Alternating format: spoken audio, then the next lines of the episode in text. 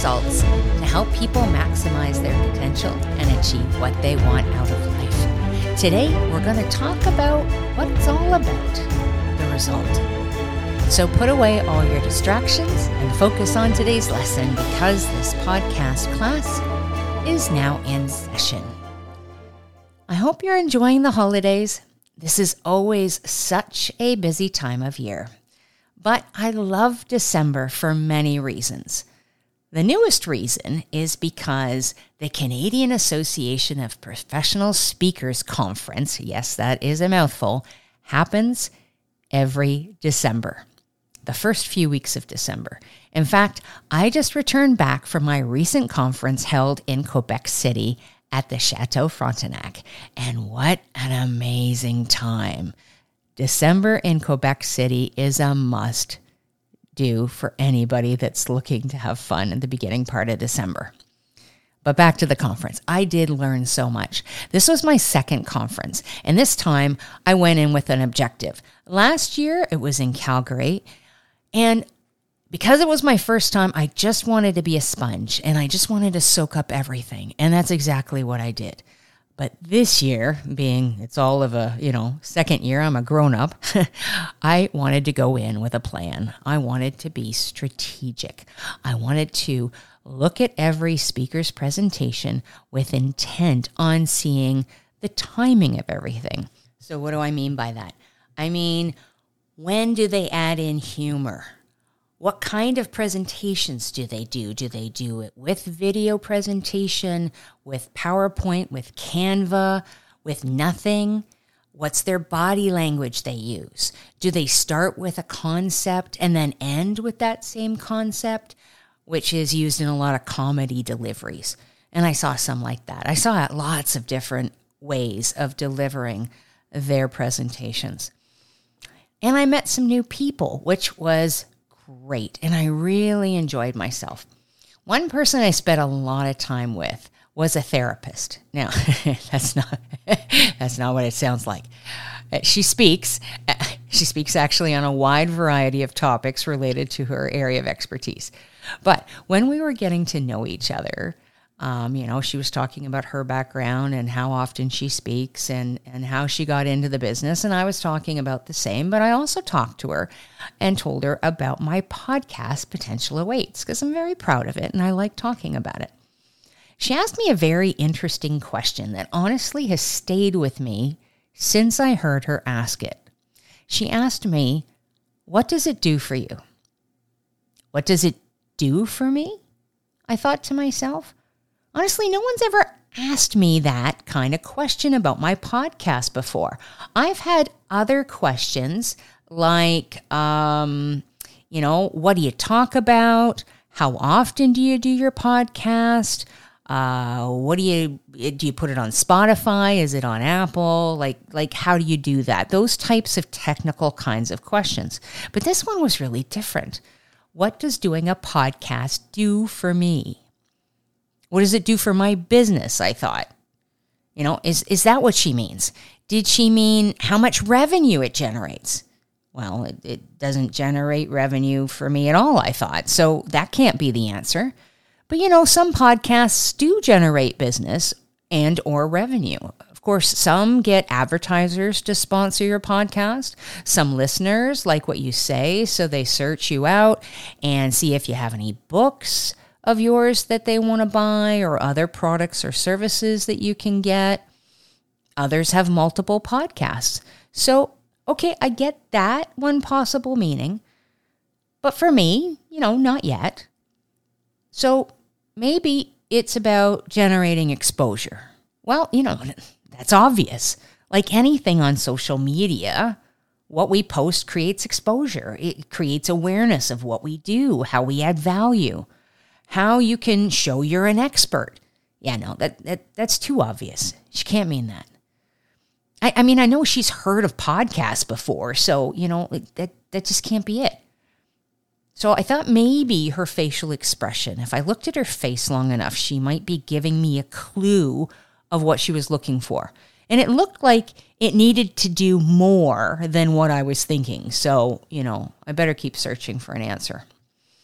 And for me, after I answered her, and now a couple weeks later, I wanted to bring this up. I, I wanted to really explore this topic, well, with, with you. What does it do for me? Maybe she felt like, well, why give out advice for no compensation?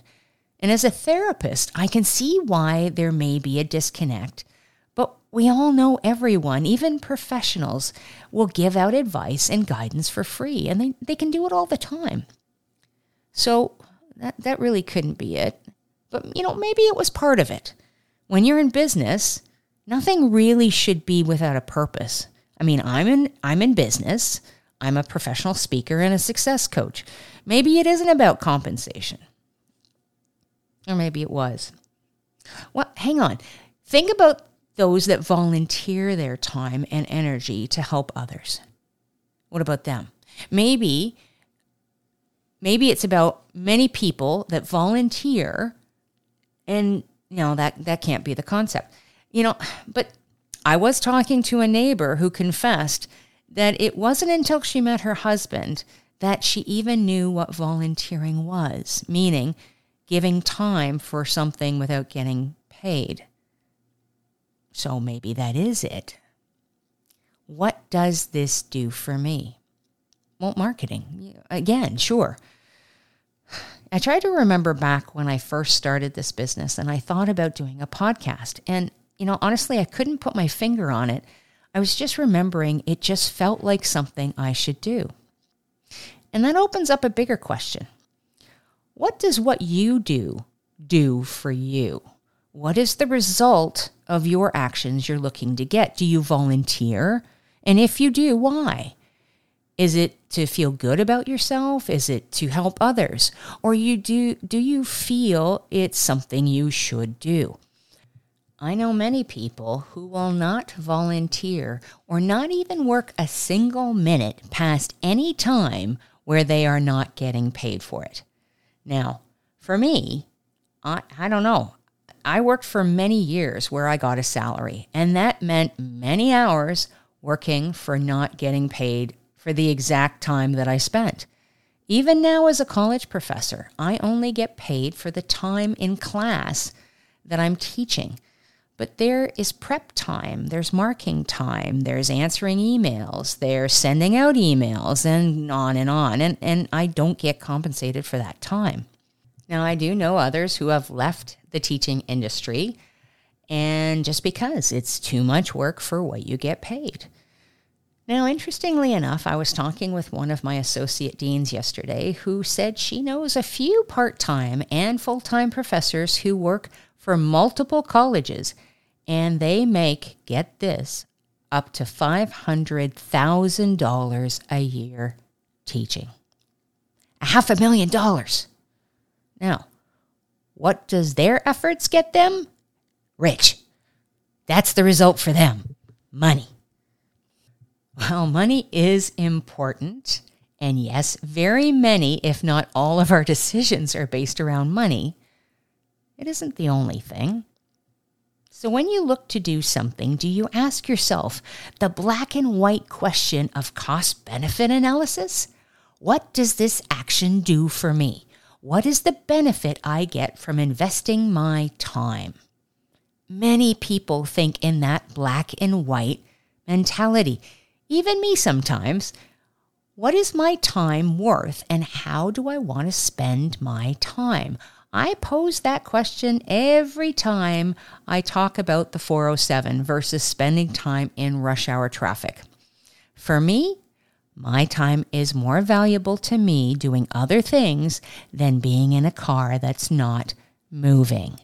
So for me, spending money on the 407, if it saves me time, is completely worth it. And for others, it isn't. Well, how about this? Is a two hour meeting worth the result you get out of it? Some people think yes, and others no. The real result behind that question is how efficient or effective it was. Was it worth my time? So maybe that's what she means. Is spending time doing a bi weekly podcast worth it? The cost benefit equation. That, of course, is based on logic. And logic is great in business and, and for making decisions. It helps us exercise the left hand side of our brain. And a therapist, maybe left hand side brain, that's what she meant.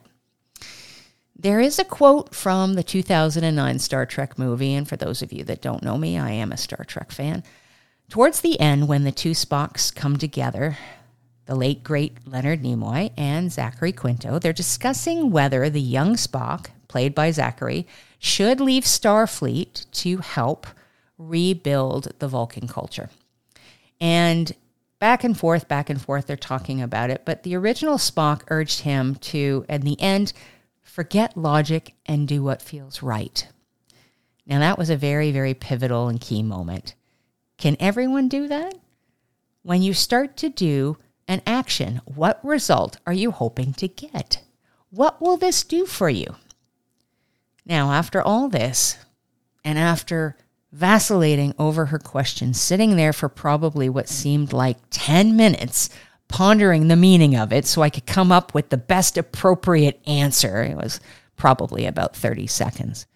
I just looked at her and I said, Nothing. It doesn't do anything for me because it isn't about me.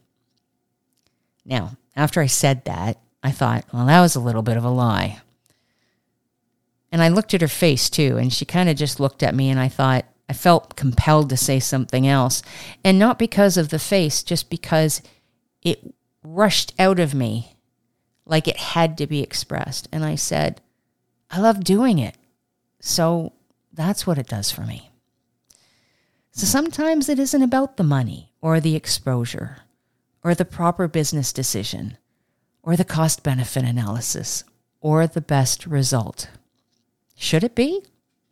Well, Yes, it should, but can it just be because you want to and it's something that you'll love to do? Yes, absolutely.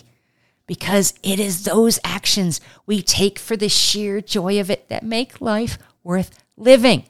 So, to quote again the late great Leonard Nimoy, forget logic every now and then and do what feels right.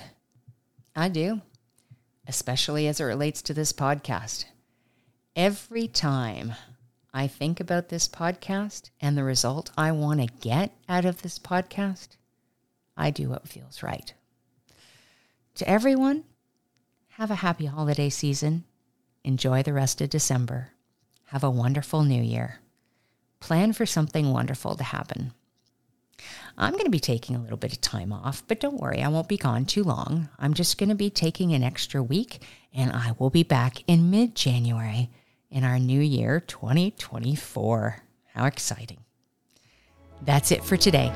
Thanks so much for listening. I know there are a lot of choices out there, and I am so happy you spent your time with us today.